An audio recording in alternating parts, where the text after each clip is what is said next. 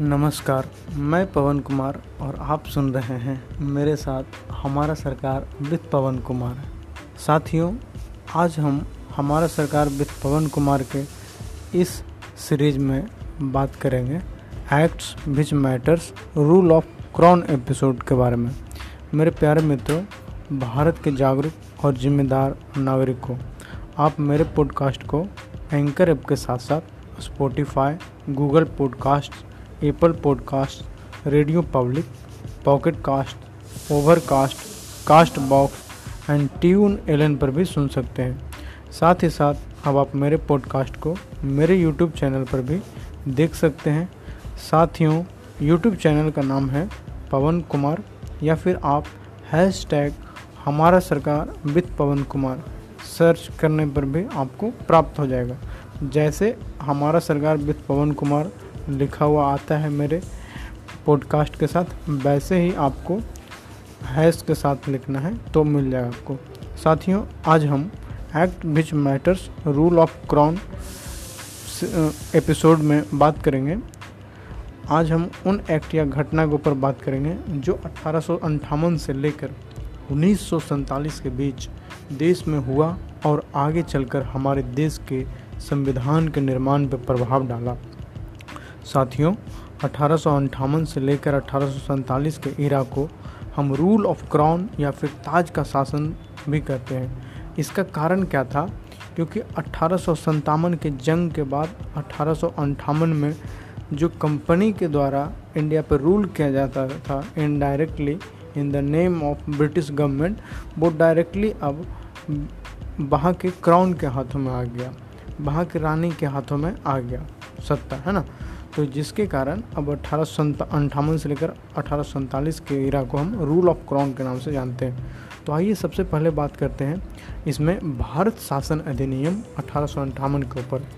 इसका निर्माण अठारह के गदर के बाद किया गया, जिसे हम इतिहास के पन्नों में सिपाही विद्रोह या फिर प्रथम स्वतंत्रता संग्राम के नाम से भी जानते हैं। भारत के शासन को अच्छा बनाने वाला अधिनियम के नाम से भारत शासन अधिनियम अठारह प्रसिद्ध है, क्योंकि इस कानून ने ईस्ट इंडिया कंपनी को समाप्त कर दिया और इनकी सारी शक्तियों को ब्रिटिश राजशाही को ट्रांसफ़र कर दिया। दोस्तों, ऐसा क्या विशेषता था इस अधिनियम का? आइए जानते हैं। भारत का शासन सीधे महारानी विक्टोरिया के कंट्रोल में चला गया, जैसा भी बता रहे थे। गवर्नमेंट, गवर्नर जनरल का नाम बदलकर बाईस राय कर दिया गया। बाईस राय का मतलब था, ब्रिटिश ताज का प्रत्यक्ष प्रतिनिधि, जो अब सीधे क्राउन को report general Lord Canning, Bharat के प्रथम बाईस राय बने। भारत शासन अधिनियम अठारह ने board of control and board of directors को ख़त्म कर दिया, जिसके साथ ही बरसों से चली आ रही डायरकी सिस्टम, या बोल सकते हैं द्वैध शासन सिस्टम मतलब कि जो या यूँ कहें, द्वैत शासन को समाप्त कर दिया। डायरकी सिस्टम या द्वैत शासन का मतलब होता है कि जब आप, जब किसी भी चीज़ के ऊपर पावर ऑफ़ सेंटर दो अलग अलग जगह पे हो, है ना, या दो जगह से कंट्रोल किया जा रहा तो उसको डायरकी सिस्टम बोलते हैं, सीधा शब्द में। भारत के राज्य सचिव का पद सृजित किया गया और इसके हेल्प के लिए पंद्रह मेंबर का एक काउंसिल भी बनाया गया, जिसका हेड भारत सचिव होता था। भारत सचिव का भारत के एडमिनिस्ट्रेशन पर कंप्लीट कंट्रोल था और यह ब्रिटेन के पार्लियामेंट की तरफ़ रिस्पॉन्सिबल था। भारत सचिव को इंडिया और इंग्लैंड में मुकदमा या यूँ कहें केस करने का राइट्स था, अधिकार था। साथ ही गड़बड़ होने पर इनके ऊपर भी केस किया जा सकता था। इनके ऊपर, भारत सचिव के ऊपर। अठारह के कानून का मेन पर्पस था एडमिनिस्ट्रेटिव सिस्टम में सुधार, जिससे इंग्लैंड में भारतीय सरकार को कंट्रोल और चलाया जा सकता था। कारण क्या था? क्योंकि अठारह के गदर से इनको समझ में आ गया था, भारत पर कंट्रोल रखना है तो पैतरा तो बदलना पड़ेगा। हालाँकि साथियों, भारत में प्रचलित शासन सिस्टम में कोई मासिक, मैसिव चेंज नहीं किया गया। कोई भी बड़ा परिवर्तन नहीं आया। जिससे भारत के लोगों को फ़ायदा हो। अब बात करते हैं भारत परिषद अधिनियम 1861 के बारे में। क्या था भारत परिषद अधिनियम अठारह सौ इकसठ? मेरे दोस्तों, इस अधिनियम का भी संवैधानिक और राजनीतिक इतिहास में अपना महत्व है। आइए जानते हैं इसके इम्पोर्टेंस को। इसके द्वारा कानून बनाने में भारतीय प्रतिनिधि को भी शामिल किया गया। मतलब अब जो भी ब्रिटिश गवर्नमेंट कानून बना रहा था, उसमें इंडियन रिप्रेजेंटेटिव भी थे, जिसके तहत अठारह सौ बासठ में बाईस राय लॉर्ड कैनिंग ने तीन भारतीयों, बनारस के राजा, पटियाला के महाराज और सर और सर दिनकर राव को विधान परिषद में गैर सरकारी सदस्यों के रूप में मनोनीत किया। सरकारी सदस्य कौन थे? वो मेंबर ऑफ़ काउंसिल, है ना? जो एक टीम बनाया गया था। पिछले आपको जब बता रहे थे, हमारा जो अधिनियम था, है ना, कौन सा, किसके ऊपर जो बात कर रहे थे हम? भारत शासन अधिनियम अठारह सौ अठावन, इसके ऊपर जो बात कर रहे थे। चलिए आगे बढ़ते हैं हम लोग, है ना। आगे आपका है इसमें कि मद्रास और बम्बई को वापस से अब विधायी शक्तियाँ देकर डिसेंट्रलाइजेशन सिस्टम का शुरुआत किया गया। मतलब जो इससे वाप ले लिया गया था लेजिस्लेटिव पावर है ना, कि अब मद्रास और बम्बई कानून नहीं बना सकते हैं। अब सिर्फ़ गवर्नर जनरल ऑफ़ इंडिया ही कानून बना सकते थे। वो अब वापस से इनको मद्रास और बम्बई को दे दिया गया। रेगुलेटिंग एक्ट को अब रिवर्स कर दिया गया। रेगुलेटिंग एक्ट जो सत्रह सौ तिहत्तर में आया था, जिसके कारण उन्नीस सौ सैंतीस तक प्रांतों को कंप्लीट इंटरनल फ्रीडम मिल गया। देखिए, आपका रेगुलेटिंग एक्ट क्या था? सत्रह सौ तिहत्तर में जो आया था, वो सेंट्रलाइजेशन को अडॉप्ट किया था, लेकिन अब डिसेंट्रलाइजेशन कर दिया गया इसको प्रांतों को। प्रांत को इंग्लिश में हम प्रोविज प्रोविंस बोलते हैं। आप इसको राज्य समझिए या स्टेट समझिए। ठीक है? साथ ही 1833 के चार्टर अधिनियम के साथ ही इस अधिनियम ने अपने आप को माइल्ड स्टोन बना लिया। इस अधिनियम ने बाईस राय को लॉ एंड ऑर्डर बनाने के लिए और पावर दिया जिससे एक्सिक्यूटिव फ़ंक्शन जो बता रहे हैं, उसे आप अच्छे से सुनिएगा, तभी आप समझ पाएँगे कि इस अधिनियम का इम्पोर्टेंस हमारे कॉन्स्टिट्यूशन फ्रेमिंग में क्या रहा होगा। बाईस राय लॉर्ड कैनिंग के द्वारा अठारह सौ उनसठ में प्रारंभ की गई पोर्टफोलियो सिस्टम को भी मान्यता दिया। इस पोर्टफोलियो सिस्टम के थ्रू बाईस राय के काउंसिल का एक मेंबर या एक से अधिक सरकारी विभागों का प्रभारी बनाया जा सकता था, जिसे अपने विभाग में काउंसिल की ओर से अंतिम ऑर्डर पास करने का पूरा पूरा अधिकार था। आज हम अपने डेमोक्रेसी में इस काउंसिल को कैबिनेट से और काउंसिल के मेंबर को मिनिस्टर से, उनके पोर्टफोलियो वाले विभाग को मिनिस्ट्री या मंत्रालय से तुलना कर सकते हैं। यह भारत परिषद अधिनियम 1861 ने 22 राय को आपातकाल में बिना काउंसिल के सहमति के अध्यादेश जारी करने का ऑर्डर दिया, जिसका टाइम पीरियड छः महीना होता था। ठीक आज के समय में जिस प्रकार जब हमारा पार्लियामेंट ऑर्डर में नहीं नहीं होता है, तब जब संसद सब नहीं चल रहा हो तो हमारे राष्ट्रपति को अध्यादेश जारी करने का अधिकार देता है। किसी खास मुद्दे पर, और इसका भी मैक्सिमम टाइम पीरियड छः महीना ही होता है। या यूँ कहें, जब तक पार्लियामेंट ऑर्डर में ना हो, तब तक जो पहले हो, या छः महीना का समय हो जाए, या फिर आपका पार्लियामेंट ऑर्डर में हो जाए। तभी तक भारत के राष्ट्रपति के द्वारा दिया गया अध्यादेश का जो है, समय रहता है। भारत परिषद अधिनियम अठारह के ऊपर अब बात करते हैं। ये क्या काम किया? Increase non government non governmental member in central and province legislative council but in spite of that majority was government member है ना? देखिए, अठारह का जो भारत परिषद अधिनियम था, उसमें क्या किया गया कि प्रांतों और केंद्र में जो आपका गैर सरकारी सदस्य थे, उनके संख्या को बढ़ा दिया गया। लेकिन मेजोरिटी वहाँ पे जो भी था वो सरकारी सदस्यों का ही था। तो अब सोचिए ऐसे में अगर कोई कानून बनेगा तो अगर सरकारी सदस्य का बहुमत ज़्यादा है तो उन्हीं का फैसला चलेगा उन्हीं का बात चलेगा। तो फिर भारत परिषद अधिनियम अठारह सौ बानवे का कोई ज़्यादा इम्पोर्टेंस नहीं रह गया है ना? भा, भारत परिषद अधिनियम 1909 के ऊपर बात करते हैं। भारत परिषद अधिनियम 1909 को हम सब मॉर्ले मिंटो सुधार के नाम से भी जानते हैं, क्योंकि 1909 में भारत के राज्य सचिव लॉर्ड मॉर्ले और बाईस राय का नाम लॉर्ड मिंटो था। इसने central and province legislative council में मेंबर की संख्या को बढ़ाया। सेंट्रल लेजिस्लेटिव में तो गवर्नमेंट का ही मेजोरिटी था, मगर प्रांतों में या प्रोविंस में नॉन गवर्नमेंट मेंबर का मेजोरिटी हो सकता था, ज़्यादा हो सकता था। मतलब राज्यों में कहा गया, प्रांतों में कहा गया कि वहाँ पे जो गैर सरकारी सदस्य हैं, उनकी संख्या ज़्यादा हो सकती है, सरकारी संख्या, सरकारी सदस्य से। पहली बार किसी भारतीय को बाईस राय और गवर्नर की कार्य परिषद के साथ एसोसिएशन बनाने का प्रावधान किया गया। बिहार से बिलोंग करने वाले या संबंधित रखने वाले सत्येंद्र प्रसाद सिन्हा बाईस राय की कार्यपालिका परिषद के प्रथम भारतीय सदस्य बने। सत्येंद्र प्रसाद सिन्हा को विधि सदस्य बनाया गया मीन्स लॉ मेंबर बनाया गया था। 1909 के भारत परिषद अधिनियम में एक ऐसा प्रावधान भी था जिसके कारण लॉर्ड मिंटो को फादर ऑफ़ कम्युनल इलेक्ट्रॉल मतलब सांप्रदायिक निर्वाचन के जनक के रूप में जाना जाता है। तो यह क्या था? आइए जानते हैं। इस अधिनियम ने on the basis of separate electoral मुस्लिमों के लिए सांप्रदायिक प्रतिनिधित्व का सिस्टम बनाया, जिसका मतलब था मुस्लिम सदस्यों का चुनाव मुस्लिम वोटर ही कर सकते थे। तो सोच कर देखिए कि कितना गड़बड़ था।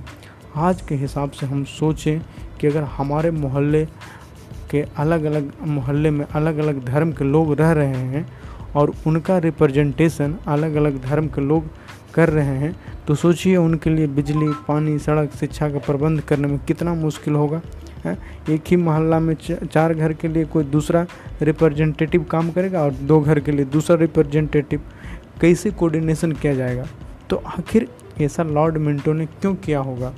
अठारह भारत का प्रथम स्वतंत्रता संग्राम या सिपाही विद्रोह हुआ था, जिसमें सभी धर्म, समाज, वर्ग के लोग शामिल थे, जिससे, जिसके द्वारा एक नहीं होने, जिसे दोबारा जो है, ब्रिटिश रूलर भारत में एक नहीं होने देना चाहते थे। मतलब वो नहीं चाहते थे कि सभी धर्म के लोग, सभी समाज के लोग, सभी वर्ग के लोग एक हो जाएँ। अगर इन लोग एक हो जाएँगे तो हमको यहाँ टिकना बहुत ही मुश्किल हो जाएगा। तो ब्रिटिशर्स यही कारण था कि एकता तोड़ने के लिए 1905 में बंगाल विभाजन हो चुका था। बंगाल विभाजन के ऊपर, के समय भारत का जो बाईस राय था वो लॉर्ड कर्जन था।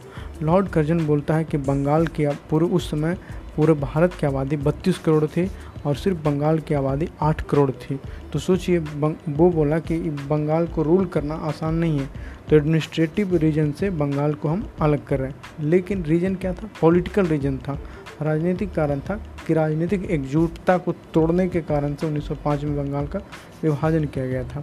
साथ में देखिए 1906 में मुस्लिम लीग कांग्रेस से अलग हो गया था। 1907 में सूरत फूट में कांग्रेस के गर्म और धर्म, नरम दल के नेता अलग हो चुके थे, जिसे हम लोग सूरत फूट के नाम से जानते हैं। इसके बाद देश के बड़े बड़े नेता जेल में थे, है ना? बंग बाल गंगाधर तिलक भी उसमें शामिल थे। तो देश में इससे अच्छा मौका लॉर्ड मिंटो के पास कहाँ दोबारा आने वाला था? हिंदू, मुस्लिम की एकता में जहर घोलने का या फिर उसको जितना हद से ज़्यादा हो सकता है तोड़ने का? तो यही कारण था कि उसने सांप्रदायिक प्रतिनिधित्व सिस्टम को बनाया। चलिए अब आगे बढ़ते हैं हम लोग। भारत शासन अधिनियम उन्नीस की तरफ़। भारत शासन अधिनियम 1919 की तरफ़ जब हम बढ़ते हैं तो देखिए यहाँ पर 20 अगस्त 1917 को ब्रिटिश सरकार ने पहली बार बताया कि उसका उद्देश्य भारत में सिस्टमेटिक तरीके से रिस्पॉन्सिबल गवर्नमेंट को इस्टेब्लिशमेंट करना है। मतलब एक जिम्मेदार सरकार को यहाँ पर मतलब बनाना है। इसी क्रम में 1919 में भारत शासन अधिनियम बनाया गया, जो 1921 में लागू हुआ, है ना? भारत शासन अधिनियम 1919 को मॉन्टेग्यू चेम्सफोर्ड सुधार भी कहते हैं, क्योंकि उस समय मॉन्टेग्यू भारत के राज्य सचिव, जबकि चेम्सफोर्ड भारत के बाईस राय था। आइए इसके इम्पोर्टेंस को भी जान लेते हैं। केंद्रीय और प्रांतीय सूची की पहचान करके, अलग करके राज्यों पर केंद्रीय नियंत्रण कम किया गया। साथ में अपने सूची पर कानून बनाने का अधिकार दिया गया। लेकिन सरकार का ढांचा केंद्रीय और एकात्मक ही बना रहा। क्या इसका मतलब है कि अब यहाँ पर तीन सूची बना दिया गया। राज्य सूची केंद्र सूची और एक संवर्ती सूची है ना?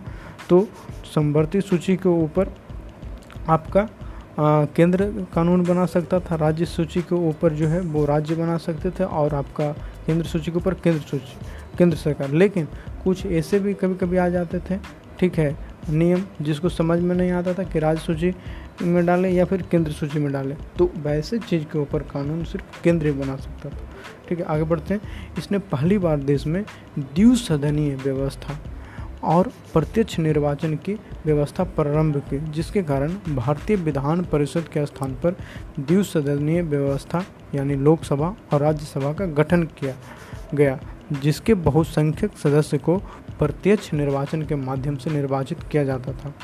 इसके अनुसार 22 राय के छः सदस्यीय कार्यकारी परिषद में तीन सदस्यों का भारतीय होना आवश्यक था। इस अधिनियम ने भी अब on the basis of religion सिखों भारतीयों, ईसाइयों ईसाइयों, आंग्लो भारतीय और यूरोपियों के लिए भी निर्वाचन के सिद्धांत को बढ़ाया, के अलग निर्वाचन के सिद्धांत को बढ़ाया। कानून ने संपत्ति टैक्स या एजुकेशन के आधार पर लिमिटेड संख्या में लोगों को मताधिकार या फिर बोले वोट देने का अधिकार प्रदान किया। इसने एक लोक सेवा आयोग का गठन किया। जिसके तहत 1926 में सिविल सर्वेंट के भर्ती के लिए केंद्रीय लोक सेवा आयोग का गठन किया गया। पहली बार पहली बार भारत शासन अधिनियम 1919 के तहत केंद्रीय बजट को राज्यों के बजट से अलग कर दिया गया। इसने एक वैधानिक आयोग का गठन किया, जो हर दस वर्ष बाद जाँच करके अपनी रिपोर्ट प्रस्तुत कर करता था। जिसको हर दस वर्ष के बाद जाँच करके एक रिपोर्ट प्रस्तुत करना था। चलिए, अब थोड़ा सा और आगे बढ़ते हैं। साइमन कमीशन, भारत में साइमन कमीशन 1927 में आया था। क्या था साइमन कमीशन जानते हैं? ब्रिटिश सरकार ने 10 वर्ष निर्धारित समय से दो वर्ष पूर्व, जैसा कि भारत शासन अधिनियम 1919 में कहा गया था, कि हर दस दस वर्ष बाद एक वैधानिक आयोग का गठन किया जाएगा और वो जाँच करके एक रिपोर्ट सौंपेगा, जो 1919 के बाद उन्नीस में आना था, लेकिन आ गया कब? उन्नीस सौ सत्ताइस में। तो 1927 में आ गया। तो इसने क्या किया? नए संविधान में भारत की स्थिति का पता लगाने के लिए सर जॉन साइमन के लीडरशिप में सात सदस्य, एक वैधानिक आयोग के गठन की घोषणा की, जिसका सभी भारतीयों ने विरोध किया, क्योंकि इसमें एक भी सदस्य ऐसा नहीं था जो भारतीय हो। मतलब सारा का सारा ब्रिटिशर्स था। साइमन कमीशन ने 1930 में अपनी रिपोर्ट सौंपी, जिसमें द्वैध शासन प्रणाली, प्रांतों में सरकार का विस्तार, ब्रिटिश भारत के संघ की स्थापना एवं सांप्रदायिक निर्वाचन व्यवस्था को जारी रखने आदि की सिफारिश की। ब्रिटिश सरकार ने साइमन कमीशन के प्रस्तावों पर विचार करने के लिए ब्रिटिश सरकार, ब्रिटिश भारत और भारतीय रियासतों के प्रतिनिधियों के साथ तीन गोल में सम्मेलन किया। इसे राउंड टेबल कॉन्फ्रेंस भी कहा जाता है। जिसके बाद एक वाइट पेपर इशू किया गया। संवैधानिक सुधारों को लेकर, जिसे भारत परिषद अधिनियम 1935 में शामिल किया गया, है ना? सांप्रदायिक या कम्युनल अवार्ड 1932 देखिए, ये भी एक बहुत ही इंपॉर्टेंट टॉपिक है हमारे संविधान के क्रिएशन में। इसका भी बहुत ही ज़्यादा मतलब संविधान सभा के सामने जब हुआ तो इसके ऊपर भी बहस किया गया। क्या था ये? क्या था यह कम्युनल अवार्ड जिसके कारण गांधी आज के महाराष्ट्र के पूना के यरबदा जेल में ही अनशन पर बैठ गए और इस अनशन को अंत करने के लिए कांग्रेस नेताओं और दलित नेताओं या यूँ कहें महात्मा गांधी और बाबा भीमराव अंबेडकर के बीच समझौता हुआ। तो आइए जानते हैं। ब्रिटिश प्रधानमंत्री रैमजे मैकडोनाल्ड ने अगस्त 1932 में अल्पसंख्यकों के प्रतिनिधित्व पर एक योजना की घोषणा की, जिसमें न सिर्फ़ मुस्लिम, सिख, ईसाई, यूरोपीय और आंग्लो इंडिया के लिए अलग निर्वाचन व्यवस्था का विस्तार किया, बल्कि इसने अब दलितों के लिए भी विस्तार कर दिया। उन्होंने बोला कि दलित जो है वो हिंदू से अलग हैं तो मतलब दलितों का भी रिप्रेजेंटेशन अब होगा। जिसके कारण रैमजे मैकडोनाल्ड की इस योजना को कम्युनल या सांप्रदायिक अवार्ड के नाम से जाना जाता है, जिसे दूर करने के लिए कांग्रेस और दलित नेताओं के बीच हुए समझौते में फैसला लिया गया कि संयुक्त हिंदू निर्वाचन सिस्टम को बनाए रखा गया और दलितों के लिए स्थान भी आरक्षित कर दिया गया। इस समझौता को पूना समझौता या पूना पैक्ट के नाम से जानते हैं, क्योंकि यह गांधी और अंबेडकर के प्रजेंस में पूना के यरबदा जेल में ही हुई थे। देखिए, ये आज भी हम जब सेंट्रल लेवल पे या फिर सेंट्रल लेवल पे जब हमारे पास मेंबर ऑफ़ पार्लियामेंट या स्टेट लेवल पे जब मेंबर ऑफ़ लेजिस्लेटिव असेंबली का इलेक्शन होता है, विधानसभा या फिर आपका लोकसभा का तो उसमें देखते हैं कि कुछ सीट है जहाँ से सिर्फ़ और सिर्फ़ मतलब जो है आपका मतलब आपका बोल सकते हैं एससी या एसटी लोगों के लिए ही वो रिज़र्व किया गया सीट है कि वहाँ से वही लोग फाइट कर सकते हैं। तो सोचिए, एक कहाँ पे हुआ था 1932 में और आज भी इसका हमारे कॉन्स्टिट्यूशन में अडॉप्ट किया गया तो है ना इसका इम्पोर्टेंस अब बात करते हैं भारत शासन अधिनियम 1935 यह अधिनियम, भारत शासन अधिनियम हर दृष्टिकोण से महत्वपूर्ण था क्योंकि यह भारत में एक कंप्लीट रिस्पॉन्सिबल गवर्नमेंट के फॉर्मेशन में एक माइल्ड स्टोन प्रूव हुआ। आखिर कारण क्या था? क्योंकि यह बेल एक्सप्लेन लॉन्ग डॉक्यूमेंट्स था, जिसमें 321 धाराएँ और 10 अनुसूचियाँ थीं। आइए जानते हैं, भारत सरकार अधिनियम 1935 के कुछ और महत्वपूर्ण जानकारी के बारे में, जिसका प्रभाव हमारे एग्जीक्यूटिव लेजिस्लेटिव लेजिस्लेटिव में ज़्यादा दिखाई देता है मतलब प्रशासनिक और विधायक आपके ऊपर। सबसे पहले इसने एक अखिल भारतीय संघ की स्थापना की, जिसमें राज्यों और रियासतों को एक यूनिट माना गया, एक इकाई माना गया। साथ में केंद्र और राज्यों के बीच तीन सूची बनाई गई, संघीय सूची, जिसमें उनसठ सब्जेक्ट को रखा गया, राज्य सूची, जिसमें चौवन सब्जेक्ट को और संवर्ती सूची, दोनों के लिए छत्तीस सब्जेक्ट को और इसके आधार पर शक्ति का बंटवारा किया गया। अवशिष्ट शक्तियाँ, जो अभी बताए थे, जिसको बाईस राय को दिया गया। है ना कि अगर जब सहमति नहीं बने कि राज्य के अंदर आता है या केंद्र के अंदर आता है तो इस पर सिर्फ़ बाईसरा ही फैसला ले सकता है। हालाँकि यह व्यवस्था लागू नहीं हुआ, क्योंकि देसी रियासतों ने इसमें शामिल होने से क्या कर दिया? इनकार कर दिया। ठीक है। प्रांतों में द्वैत शासन व्यवस्था समाप्त कर प्रांतीय स्वायत्ता का प्रारंभ किया गया मतलब स्टार्ट किया गया, जिसके कारण अब गवर्नर को राज्य विधान परिषदों के लिए उत्तरदायी मंत्रियों के सलाह पर काम करना आवश्यक था। हालाँकि यह व्यवस्था उन्नीस सौ सैंतीस से उन्नीस तक चला। इसने 11 राज्यों में छः में द्विसदनीय व्यवस्था प्रारंभ की, जो था बंगाल बम्बई मद्रास, बिहार, संयुक्त प्रांत और असम, जो आज भी कई राज्यों में जारी है। जैसे बिहार में आज भी जो है द्विसदनीय व्यवस्था है यूपी में भी द्विसदनीय व्यवस्था है। जम्मू कश्मीर आज जो है वो आपका यूनियन टेरिटरी बन चुका है। उसके पहले वहाँ पर भी द्विसदनीय व्यवस्था था। अठारह में स्थापित भारत भारत परिषद को समाप्त कर दिया गया। मताधिकार का विस्तार किया गया। लगभग अब 10 प्रतिशत भारत की जनसंख्या को वोट देने का अधिकार मिला था। देश की मुद्रा और साख पर नियंत्रण करने के लिए रिज़र्व बैंक ऑफ़ इंडिया की स्थापना की गई। उन्नीस सौ सैंतीस में संघीय न्यायालय की स्थापना की गई। संघ लोक सेवा आयोग के साथ साथ प्रांतों में या प्रांतीय से, प्रांतों में प्रांतीय सेवा आयोग और दो या दो से अधिक प्रांतों के लिए संयुक्त सेवा आयोग की स्थापना किया गया। अब दोस्तों, अंत में हम बात करते हैं भारत स्वतंत्रता अधिनियम उन्नीस सौ सैंतालीस। जैसा कि आप अधिनियम के नाम से ही समझ चुके हैं कि द्वितीय विश्व युद्ध उन्नीस से उन्नीस सौ पैंतालीस तक चला। उस समय ब्रिटेन का प्रधानमंत्री बिस्टन चर्चिल था, जिसने गांधी को अर्धनग्न फकीर तक कह, फकीर तक फकीर कहकर संबोधित किया था।